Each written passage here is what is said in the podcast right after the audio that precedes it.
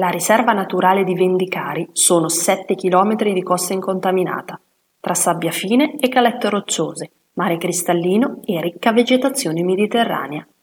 Un vero angolo di paradiso dove puoi ammirare molte specie di uccelli migratori, tra cui fenicotteri, aironi e cormorani, grazie alle zone umide che si trovano dietro le spiagge di Vendicari. Non è difficile raggiungere le torrette di avvistamento poste lungo i percorsi e osservarli da vicino. Sono presenti cinque ingressi alla riserva e loro Marianelli, Calamosche, Vendicari e Cittadella. Essendo una riserva naturale protetta, è regolamentata da divieti e modalità d'uso che trovi elencate sui cartelli d'ingresso.